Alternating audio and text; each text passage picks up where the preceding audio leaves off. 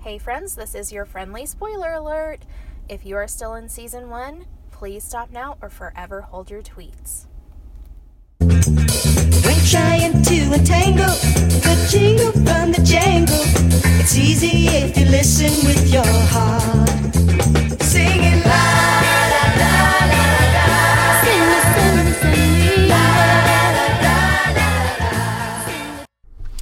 Hey, gang. Welcome to The Real Housewives of Riverdale, the podcast where grown ass adults take sexy teen murder mysteries just as seriously as you do. I'm your host, Sheree, and today it's just me. Um, I know we talked last week about how I really wanted to have a guest to discuss the finale, but um, Ashley hasn't had a chance to finish it all, and I really wanted to get this posted pretty pretty quickly. Um, you know, within the uh, 48 hours of of the episode airing. Um, since that's that's usually when we kind of you know want to hear about it. We want to hear you know everything right away. Um, but she will be back i believe next week and we're gonna do like a big season two review like a whole overall review.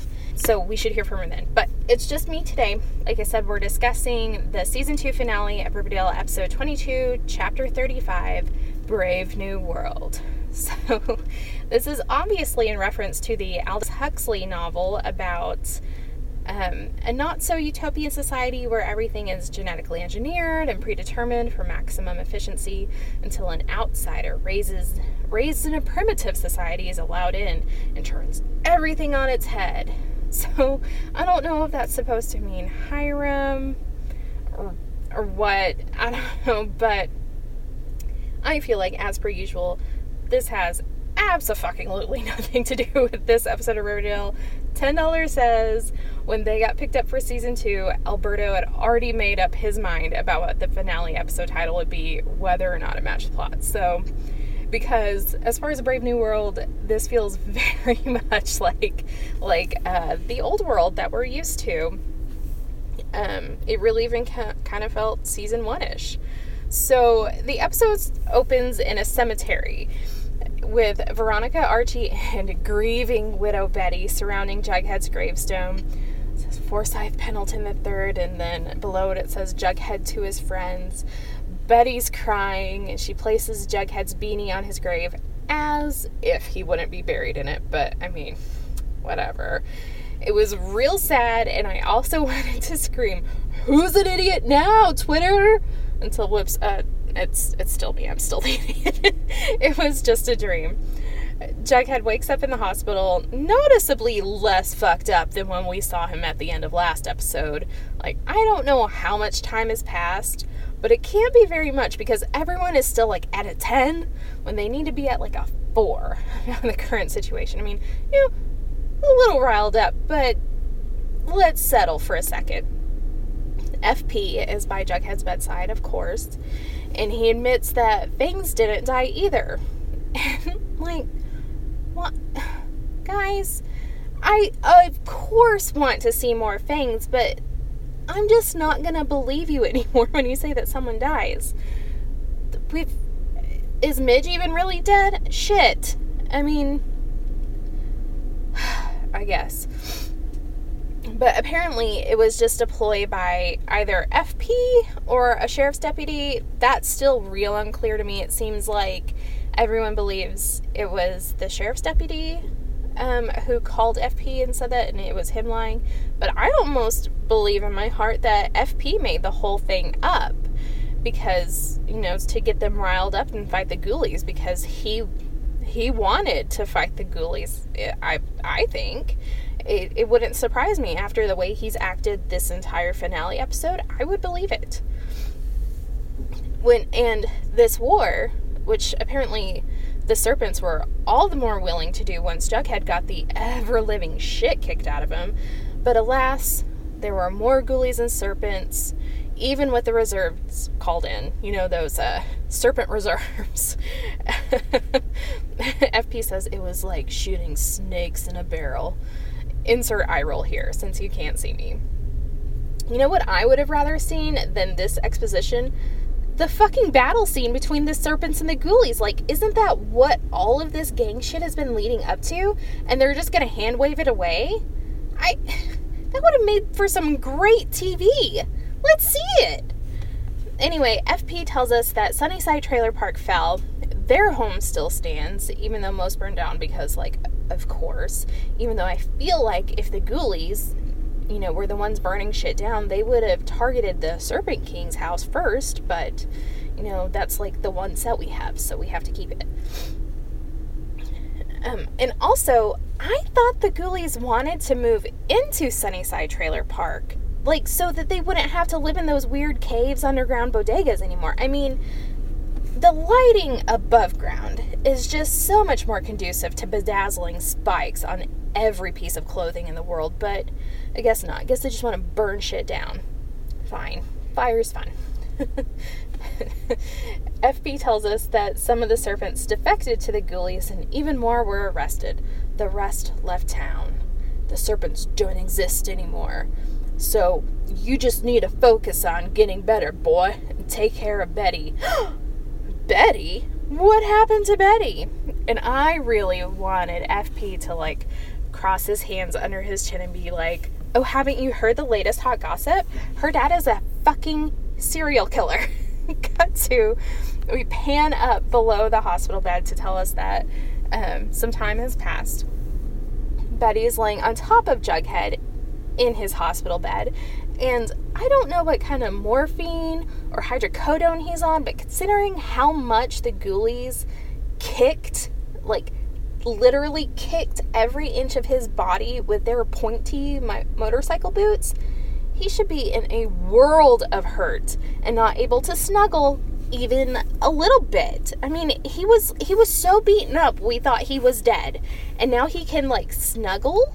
I just mm, I don't I don't think so.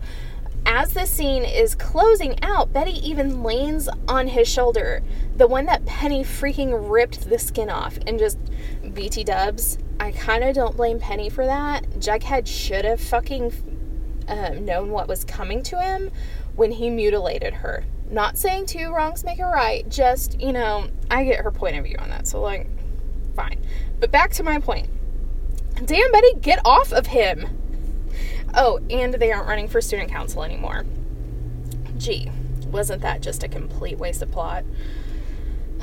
Veronica informs Archie and Fred that her mother is going on an Eva Peron rainbow tour, but it's okay. She can get Fred scheduled right behind her. But he's like, fuck it, guys. I can't beat Hermione.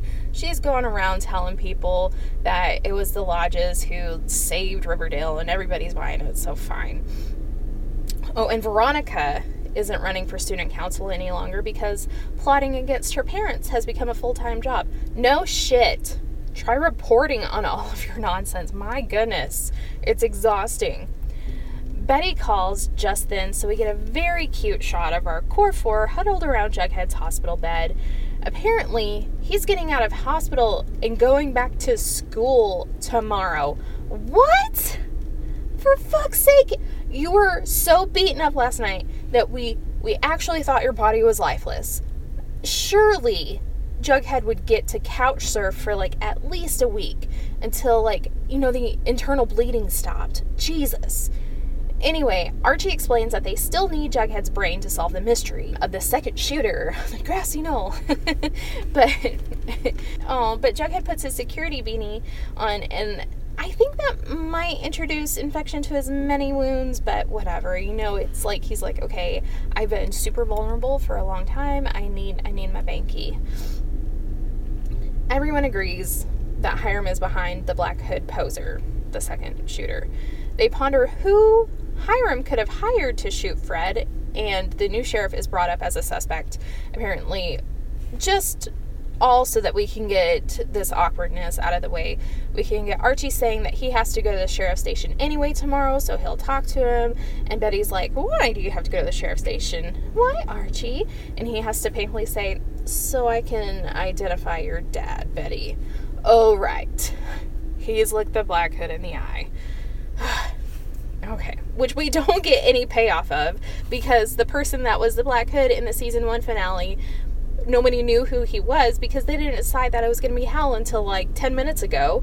And so we don't even get like a close up of Hal's eyes and that that really bothers me as a as a TV viewer. Like that that hurts. So we'll cut to attorney to all local teens, Sierra McCoy.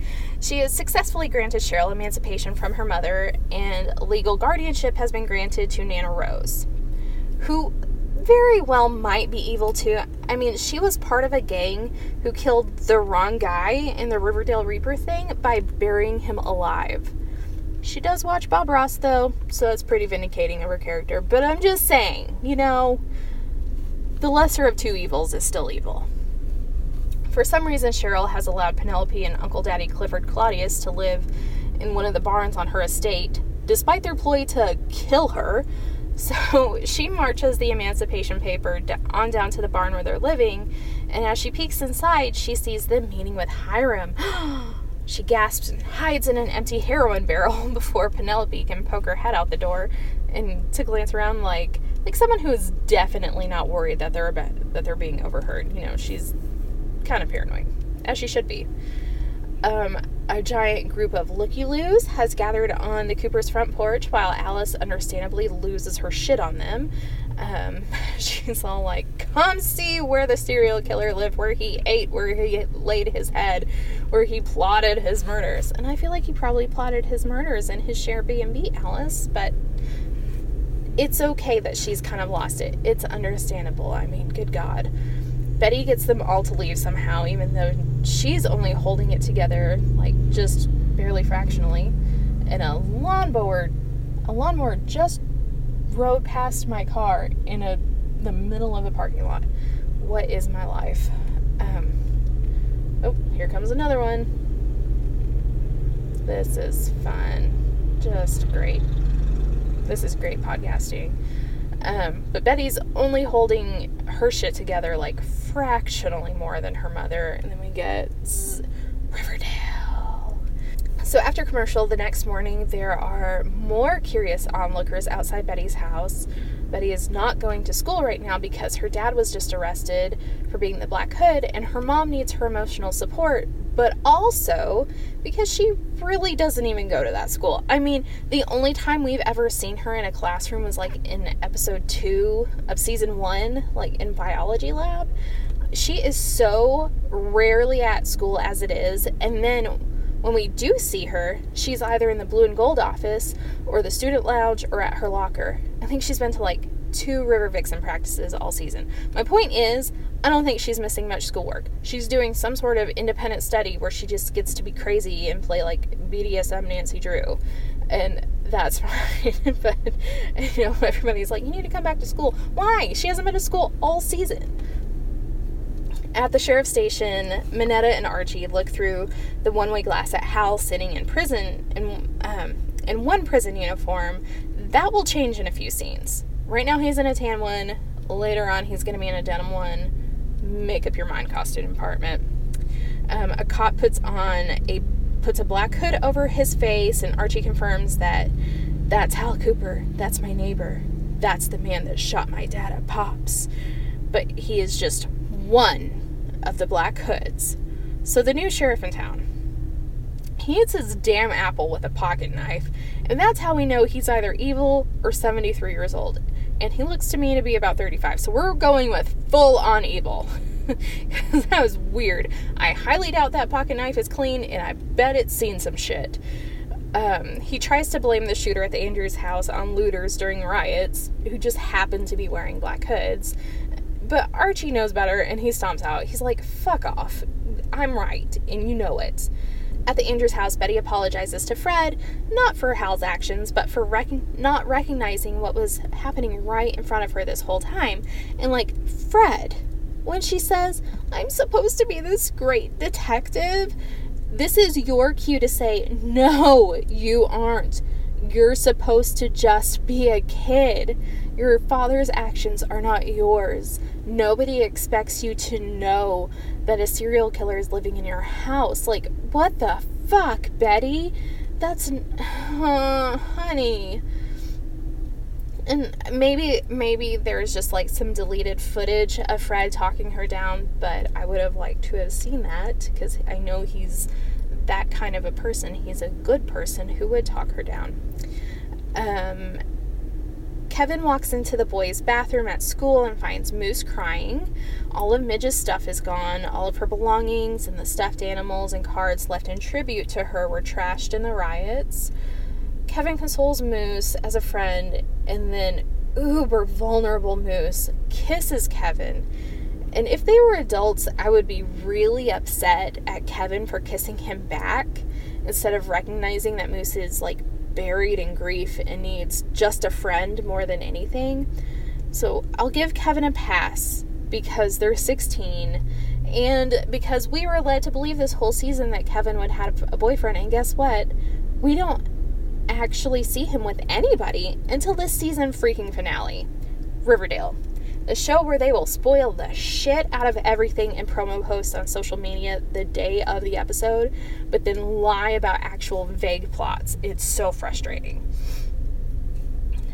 Reggie and Josie are also dropping out of the race, but they're awfully snuggly on that couch in the lounge. Hmm. Veronica says, Well, I guess that leaves just one, Archie. But wait. Unbeknownst to everyone, Ethel has decided to run as a third party candidate, even though she would be a fourth person on the ballot, but it's a nice Jill Stein joke, so that was kind of funny. I must say again, we don't know how much time has elapsed since the end of last episode, but for a school that's walls were cut open with goddamn pocket knives, everything seems to be back in tip top shape. like everything's just back in order. Andrew's construction must have been busy while Jughead was in a coma just dreaming about his friends grieving him. Uh, speaking of, in the Swords and Serpents LARPing classroom, Jughead reads a memo from Principal Weatherby to Tony and Sweet Pea saying that due to overcrowding, the former Southside students will now have to be bused two hours away to Seaside High. What about Greendale or Centerville? I feel like they're a hell of a lot closer. Whatever. Sweet Pea says Weatherby's just blaming us for trashing the school during the riots, which Jughead rightfully points out that um, Sweet Pea, you and the other serpents literally did trash the school. So Weatherby has a point. Oh, and despite what FP told Jughead in the hospital, there are actually a shit ton of serpents left. And I mean, wouldn't there have been? Have to be, you know, because like how else are Tony and Sweet Pea there? They have parents too, I'm assuming. Anyway, they're all camped out at the White Worm. Cheryl lets Veronica know that she found Hiram colluding with Penelope and Uncle Daddy, so you might want to get on that, V. So she goes home and says, Daddykins, what the fuck were you doing with Cheryl's mom? And he says something blah blah, diversify business, blah blah, getting into the maple trade, which we all know means Hiram wants to traffic heroin now. Cool, cool. Veronica thinks maybe Hiram hired Claudius to dress up as the Black Hood. She says that it's not at all out of character for Hiram to put Hermione in the crosshairs for his political agenda, and since Hermione is wearing her smart person glasses, we know that that means she understands that Veron- what Veronica is saying too, and she agrees. Cut to the White Worm, where dirge music is being played on an organ, and we get ultimate sad face Jughead. Oh my god. I don't know if it's the makeup with like all of his boo boos, or or if his face actually curves that much, but I could laugh for hours at that face. Anyway, there are displaced serpents everywhere on makeshift beds, just eating straight out of cans and like wrapped in blankets and shit. Sweet Pea says a lot of serpents couldn't afford to just up and move out of Riverdale because, no lie, moving is fucking expensive. Jughead asks if his dad knew about it. I mean, duh, bro, your dad is not always the most stand up guy. Like, I know he's made a lot of traction since the drive in and drunkenly picking fights in Archie's garage last season, but he's still a very flawed man. He threw you against a wall not that long ago. Like, that's actual child abuse. So, you need to get him off a fucking pedestal already. Veronica and Archie sit with Betty on her bed in her room to convince her to come back to school. And she doesn't want to show her face though because her dad killed Midge in front of the entire school and most of the town. He also shot Moose in the back like seven times. How is she supposed to show her face again? And I get it. Um, she asks Archie if he if he hates her dad, and he doesn't answer, but she does. She hates him, and I don't blame her. Um, it's okay to hate your parents. They are people too. And bad people have children. Like, it's a thing. It doesn't make you bad, it doesn't make the children bad. If your parents are fucking terrible people, it's okay to not worship everything they do. Speaking of bad dads, FP is off the wagon again. We see him in just a sea of empty beer bottles because Hiram fired him from Pops. A little overreactive, but fine. And Jughead is like, and? He's a bastard who tried to have me beaten to death last week. You don't see me getting wasted, you pathetic, sexy piece of shit. FP doesn't care. He just wants him and Jughead to quit the gang and skip town. He's already called Jughead's mom, who we goddamn better see next season. I'm looking at you, Gladys Jones. Better fucking cast somebody already, not to mention Jellybean. I we need these people. Jughead deserves the rest of his family. Like we have no idea what kind of person his mother is. We have to assume that Je- Jellybean is cool as hell. Let's let's meet them. FP is adamant that they're moving to Toledo on their motorcycles. Why? You have a truck. I mean, he tells Jughead to pack light. Like, he could pack maybe a bag if you would just take the truck. Um, but Jughead refuses to leave Betty and the serpents because he, the child in this relationship, understands responsibilities. After commercial, Fred's campaign headquarters is at the construction trailer, and they're getting tips from Mayor McCoy on how to win elections. Spoiler alert, it doesn't work. they can't hang for long though because Sheriff Minetta calls Archie and Fred to the station. Poor Kevin had to relay that message. That was that was kind of a bummer. Minetta tells Archie and Fred that an anonymous tip in the second Black Hood case led them to a suspect, Gerald Petit, also known as Tallboy, because we do ironic nicknames on this show. Oh, but don't ask him about it because he died after engaging in a firefight with the cops, and it's all just a little too clean and tidy for me. Like, they definitely pinned it on him. It was someone in Hiram's gang that wasn't Tallboy, and they fucking shot Tallboy so he couldn't talk and say anything different. I firmly believe that. I don't buy it for a second. I mean, I know Tallboy is a piece of shit, but it doesn't sit well with me.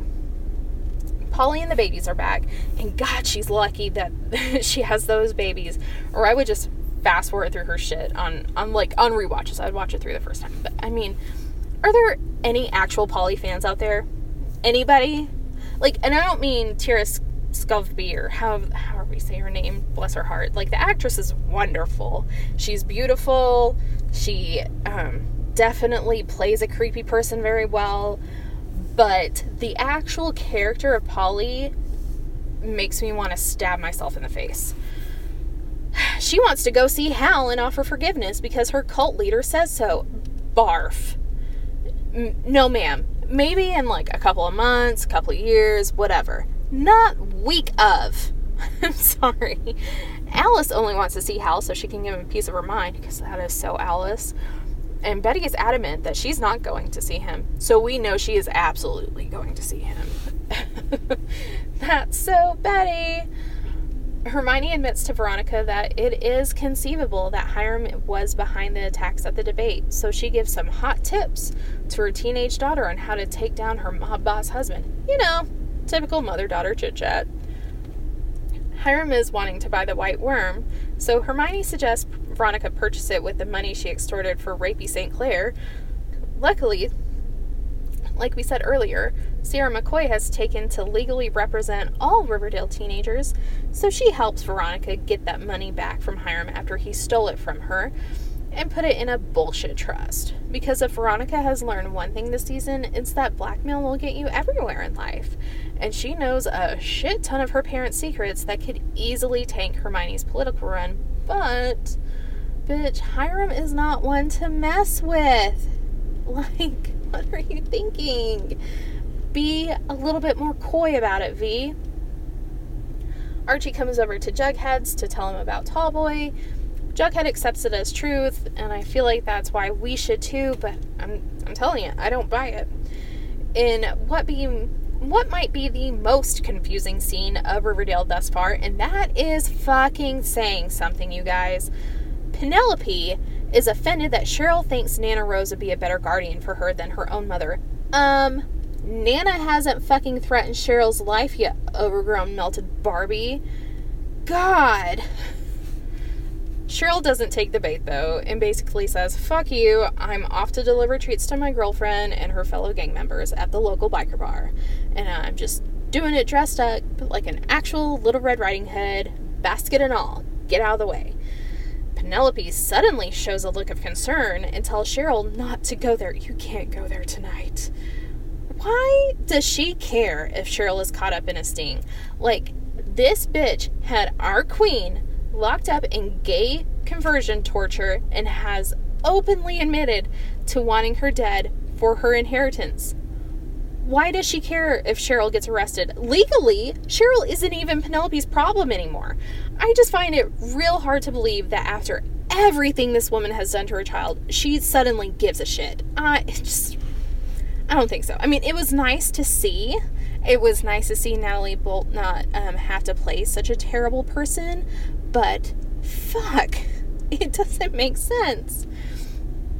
So, cut back to Jughead's trailer where him and Archie are going to town on what looks like ice cream sundaes, except Jughead sprinkles pepper on top of his. Like, I don't know if those are supposed to be sprinkles or if that was a joke from Cole or maybe what they're eating is an ice cream. That's what it looked like, but it was super bizarre. and before he can finish telling Archie about FP's plans to move to Toledo, Cheryl just opens the damn door, doesn't knock or anything, but she comes in and warns them about the raid that's about to happen on the worm. So, smash cut to all of them already at the bar as Jughead relays a message with perfect seriousness. It was it was actually really good. Sweet Pea wants to know where they will even go because there's nowhere to hide anymore, but the camera zooms in on Archie, the literal bright spot in a room full of darkness. Again, we saw that happen in the church during Veronica's confirmation, but we see it again here. And Jughead says that they've been offered asylum on the north side. And there's this this really awesome montage of like the exodus scene, the whole gang moving through the streets, ducking out of sight from patrol cars, as a very like churchy aria plays over, so definitely reinforcing the biblical nature of this that Jughead is Moses and these are the Jews um, escaping Egypt. And anyway, it's all just telling us like this is pivotal for the Southside Serpents. They get to the bridge that I always thought separated Riverdale from Greendale, but apparently it separates the north side from the south side, and Jughead hesitates for just a moment before crossing like the Red Sea. it was so on the nose, but it was beautiful and I loved it. And my other question for this scene, I guess my only question right now, how in the hell does Archie fit this many people in his house? There are like 40 people with him. Do we even ever see a guest room? I mean, I don't know where Mary stays when she comes to visit, but and we know the garage is currently occupied by the jalopy that we haven't seen since the musical episode, and it kind of makes me sad. I hope it comes back in season three. I just, um, it boggles my mind where he's gonna put 40 people after a very bizarre commercial starring Jared Leto that kind of had me shaken for a little bit. Um, man, Jordan Catalano, he is not anymore. Whew, that guy. Fred, Luke Perry, our other 90s hero, is feeding the entire Serpent crowd's eggs and bakey, complete with fun diner names because, oh yeah, he worked at Pops for a summer. Of course he did. that's so that's so Fred Andrews. Um, looking around his house at all of his guests, Archie gets an idea and he asks Jughead, how many jackets can he borrow? I feel like there are more jackets than um, than people in the Andrews house right now, but whatever swipe up to the school where um, it's more in the principal's office and the like desk in front. And there are posters for archie in his football uniform. And they're um, interspersed with ethel posters. And she's posed sort of like rosie the riveter except you know not. Um, it's it's just her face. It's just a picture of ethel um, with a yellow background and a blue word bubble with white letters that say underdog. And then a red box below it says bulldog. Uh, okay.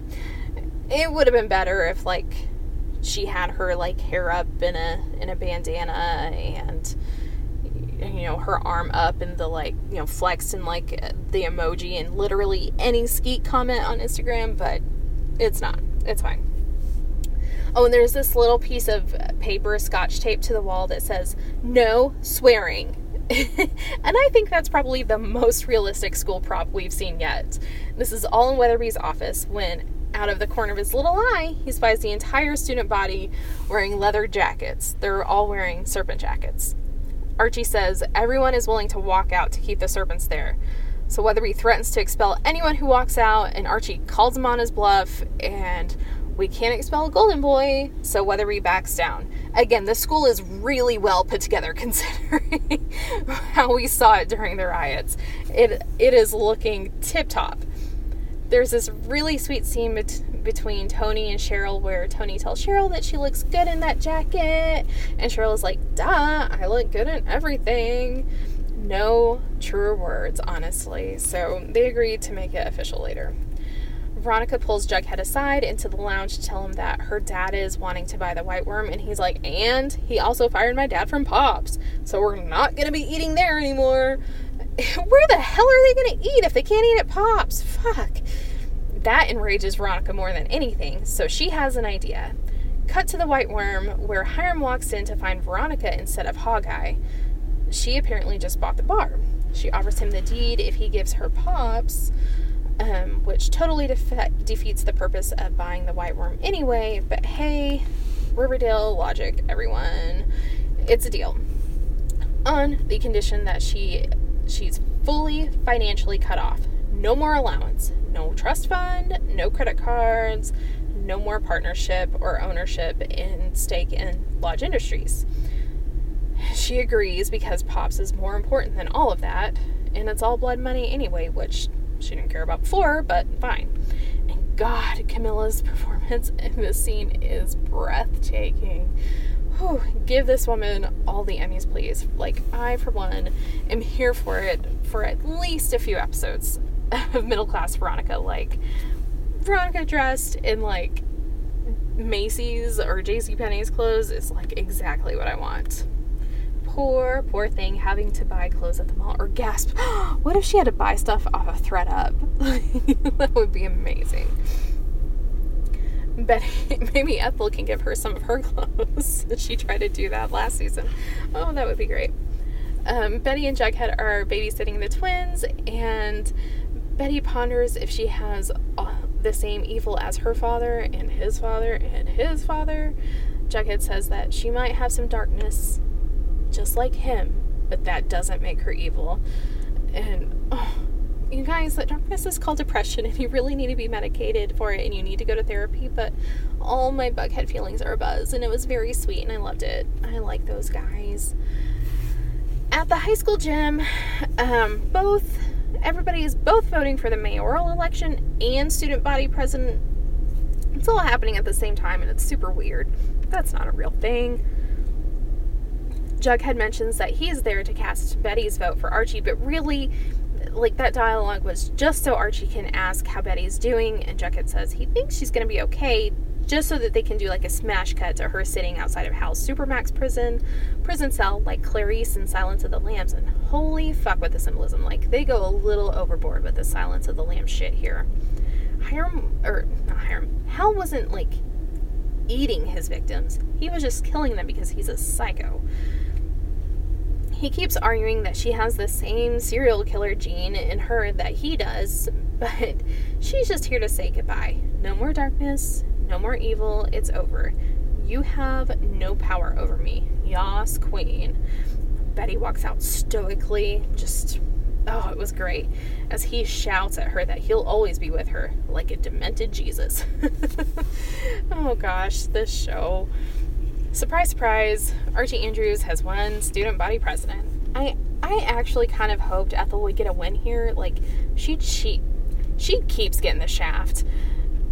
Oh, and all former Southside High students will remain at Riverdale High. And like, I know Reggie and Moose wore serpent jackets in the big student body scene, but their celebration of this news was very perplexing to me. Like,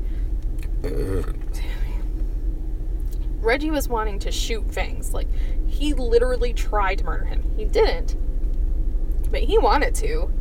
He had a gun and he was going to shoot him. Moose, in fact, called them all Southside scum last episode. Like, what gives? Now they're all besties and they can like, whoo, whoo, whoo, whenever they say that the serpents are going to get to stay. Like, it just, it makes no sense. I need to see them bro down more before coming to that level of celebration. So now we go to the big serpent block party on the riverbanks. FP announces his retirement for real this time. He even says that.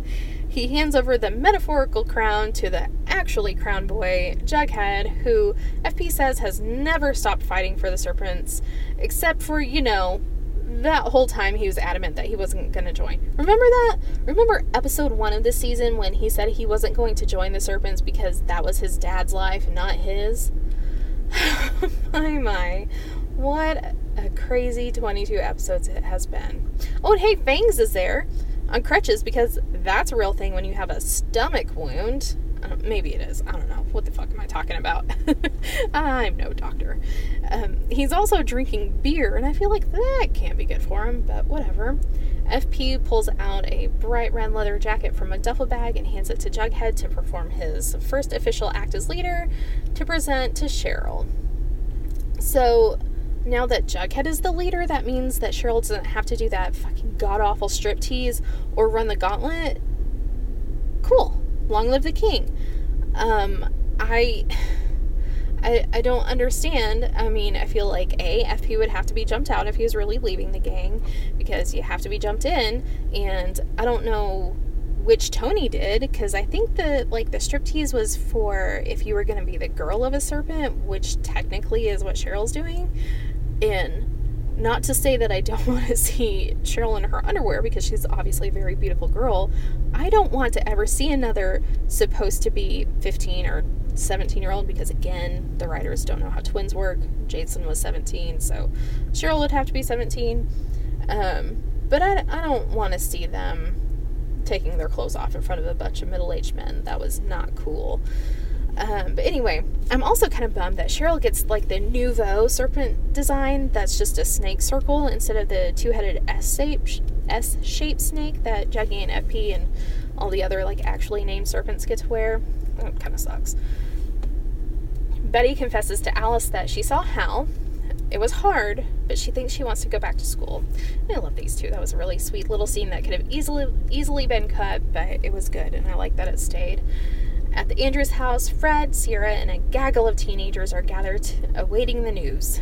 A call on the rotary phone, because hello, time warp.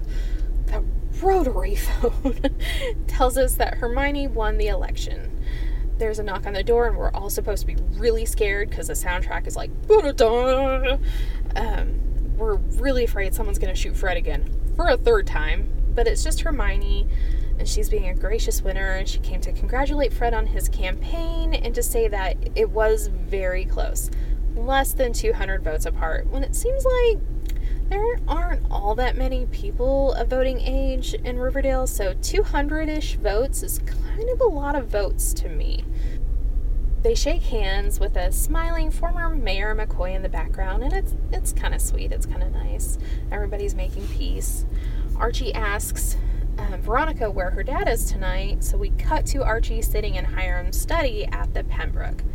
This scene I am of so many minds on this scene.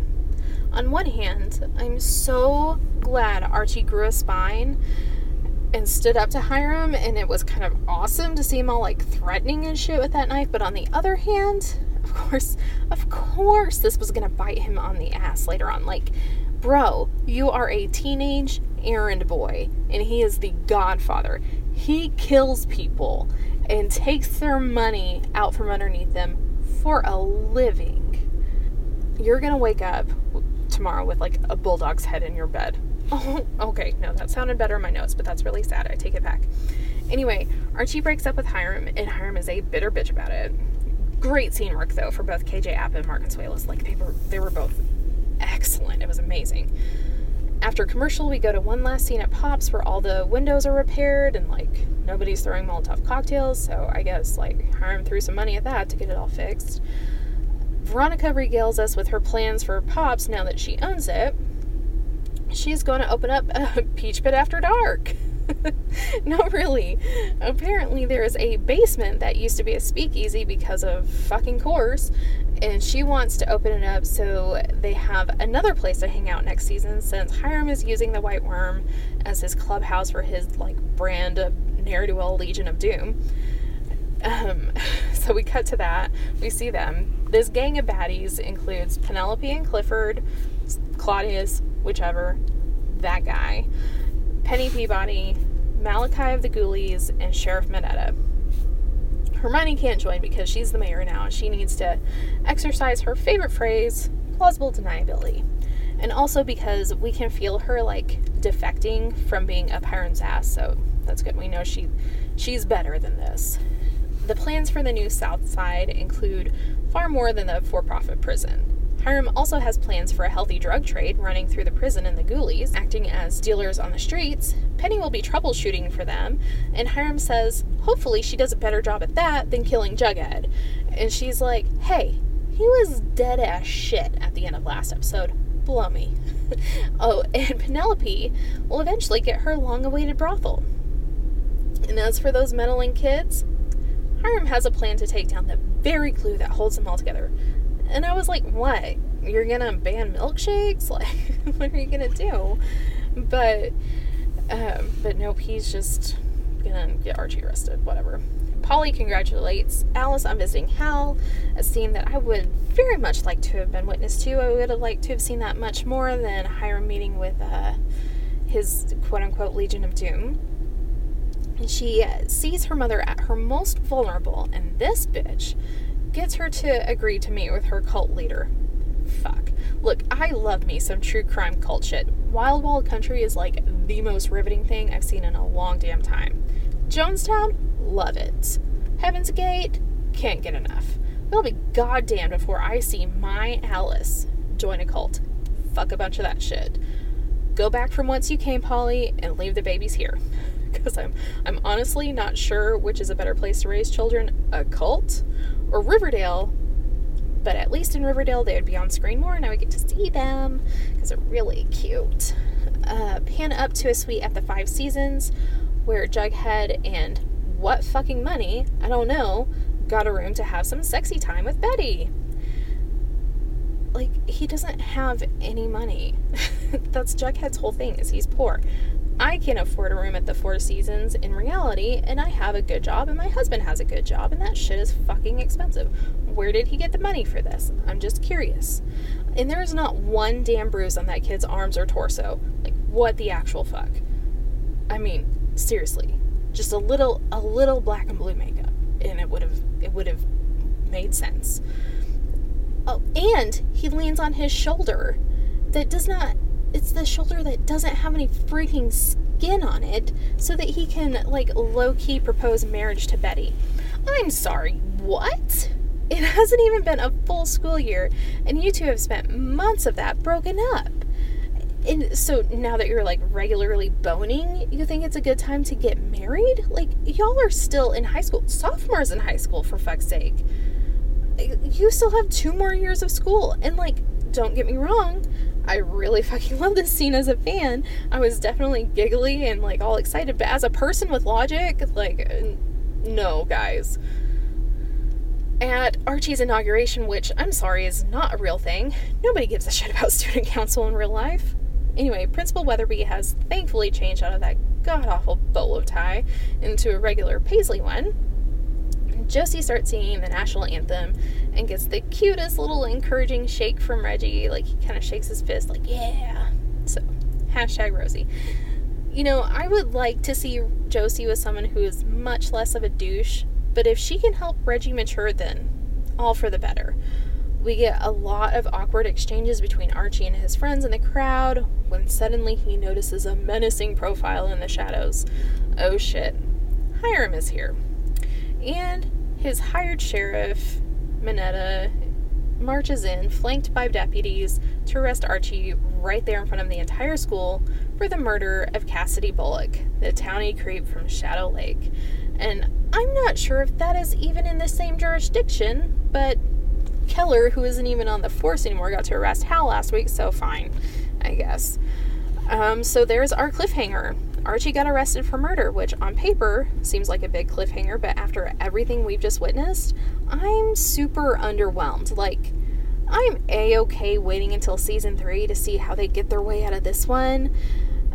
When Fred was shot last season, it was my every waking thought until I saw season till season two started. I mean, but I'm pretty sure I'll get plenty of sleep knowing that Archie is in jail. Like, as long as he isn't sharing a cell with Hal, I'm okay with it. He's done enough illegal shit in the season to deserve some jail time. So, hey, do the crime, do the time, fine. This is Riverdale. And, like, obviously he's gonna get off, so it's fine. Um, for most Archie Comics moment, there was actually quite a bit in this episode. Um, I could see where a gang of supervillain, you know, Legion of Doom would be in the comics. I can see the whole school wearing serpent jackets in the comments. The comics, I can see Archie and Jughead having to eat ice cream out of bowls because they're boycotting pops for those five minutes. You know, very nice. Like it, it felt true to the um, source work in this one. I felt. Best Blossom Burn when Cheryl's talking to Veronica and she calls Hiram a strapping conquistador. so fitting. I loved it. Or was it was it Matador? I don't know. it was funny. Um, let's see. I've got like two minutes for good bad funnies. My good. Um, everybody really brought their A game as far as acting goes this episode. I was really impressed, like all around. Like everybody, really like KJ really impressed me this episode. And I mean, he's he's always good at what he does, but he was he was exceptional. I felt like. Um, bad. I'm just gonna say the tall boy thing. Like we didn't see any of it happen. It doesn't feel real. I just I don't know. It felt very throwaway. Um, for funny, I'm gonna stick with Jughead's ultimate frown face because that really cracked me up. Uh, for changes, I think FP's issues with alcohol are grossly overlooked. Like either get him checked into rehab or fuck, I don't know. But this falling off the wagon every time something like little gets in his way, and I mean, it's not little, but like, I just don't like it. He can be pissed off about being fired without, without potentially ruining his and Jughead's lives. Especially when his argument is that he won't be standing over Jughead's dead body in a body bag. Like, bro, you're killing yourself and you're hurting your child. I don't want to see him hold another bottle of alcohol ever again. Unless it's like, you know, real Skeet Ulrich and he's at my house and we're sharing a bottle of wine. Then, you know, whatever. I'll make some concessions. Okay, I've got to go back into work, but I will come back and we'll do theories and Sabrina News and Skeet's Dadgram Corner. We'll kind of talk some about what we're going to do during the break. So hang tight and I'll be back in two seconds. Okay, I'm back. So we'll start where we left off with theories. Um, I mean, Archie's definitely gonna get off. Like, while he should serve a lot of time for not reporting Cassidy's murder for blowing up those guys' cars and being somewhat complicit in Papa Poutine's murder, like, there was a lot of things that he is guilty of. There is no way in hell this show is going to exist with you know its main character in prison. So he'll definitely um, get out of jail within at least the first two episodes of season three right? Eventually hiram's gonna meet justice. How far into season three that happens i don't know. Hermione seems to be coming back around and i my theory is that she'll be fully good again next season. No more lady macbeth. Oh and bear with me. I have a personal theory that it would be super easy to find out, you know, the truth if I if I really wanted to. But anyway, I think Marisol Nichols, who plays Hermione, is a Scientologist. She posted something this past week about her and her bestie, Kelly Preston, who we all know is married to John Travolta, and they're both well known for being Scientologists. And I've lamented my love for Travolta on this podcast it's one of those things that I'm not proud of, but I can't help.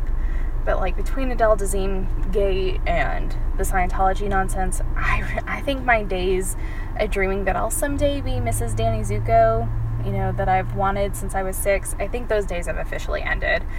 And look, I'm not I'm not like biased against certain religions, but Scientology is a pyramid scheme. Like the end. It's not like a real thing. so um I I hope that I'm wrong about that because she deserves better. Probably. I don't know. She might be a terrible person, but she seems really nice.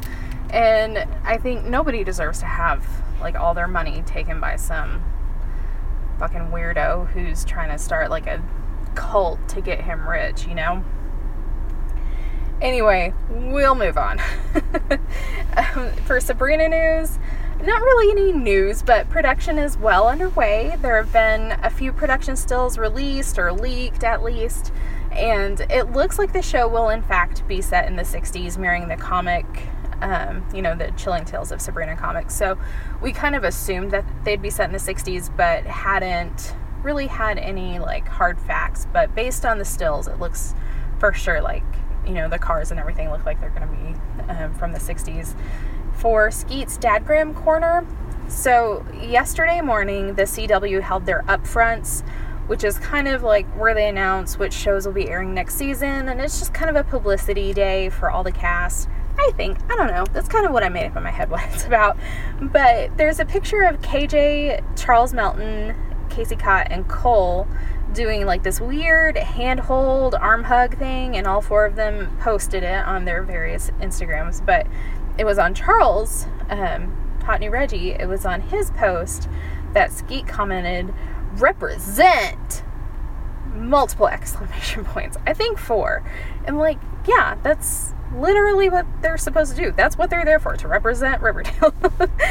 and then as our favorite honorary dad, dadgram commenter, Lochlyn Munro, aka Hal, aka the Black Hood, he commented right below Skeets, the boyos, with his own various exclamation points. Like, like I totally think his kid just taught him that word. He was like, you should, you should call him the boyos, because um, like I think that's what KJ calls them. You know, references all the time. But it was, it was just funny. Like, oh, look at these old dudes pretending to be young. So sweet. Oh, and then Lochlyn, um, he added all of them as if they wouldn't see it anyway? Oh my. So much dadliness in one comment section. God bless. Okay, so that is a wrap on season two. Um, of course, I'll be posting during the break with recaps on the last two episodes of season one. I know I've got to get those out. It's just kind of been nuts around here. We've been out of town almost every weekend. It's, it's been crazy. Um, in the first eight episodes of season two. So we've got to get those. I have episode one already recorded. I just got to edit it and get it posted as soon as I'm done with season one. Um, we also plan on doing a few special episodes where we go over the seasons in general, where we just kind of cover, you know, a broad season one, a broad season two episode. We want to do some episodes where we compare Riverdale to some of its teen drama predecessors, both murder mystery and not. There are also a few movies related to both the actors and just the Archie comics that I want to watch and review. So, you know, I don't know if I should say don't worry or I'm sorry, but you will be hearing from me before season three starts. I promise. I'm also hoping to get more of my friends caught up during the break so maybe they can watch it in real time next season and we can stop hogging all of Ashley's lunch breaks. I mean, I so appreciate that she joins me almost every week. Um, she's such a sweet girl, and I will never be able to thank her enough for doing this. But I know there are weeks when she just can't do it, and there are probably weeks when she doesn't want to. She doesn't want, you know, to spend every week in my car talking about this show, and I get it. So we're going to try to get more people um, caught up since season two will be on Netflix May 24th. So once I can get everybody caught up over the summer, I don't know when season three will be airing, when the um, premiere will be, but I'm sure we'll find that out soonish, probably um, during Comic Con. I assume. I think that's kind of what happened last year. And once once we get that, then we'll be able to make some you know, harder plans. Until then, don't forget to subscribe, rate, review. That helps other adult fans find us. If you want to reach out to me on Twitter and Instagram, I'm at Cheribe, and that's C H E R I E E capital B E E. You can always email me at realhousewivesofriverdale at gmail.com. You know, if you want, if you have like a master thread of all the clues that Hal is the Black Hood, send it. We, we will gladly talk about it on our season two broad recap. Anything really. We'll grab some hypothetical milkshakes and we'll talk it all over. Thank you for hanging out this season. See you next time on Real Housewives of Riverdale winter, springtime, and jingle jangle sing time, right on to the summer and the fall. So darling, don't be weeping, and please don't you be sleeping when I come creeping down the hall to sing it right.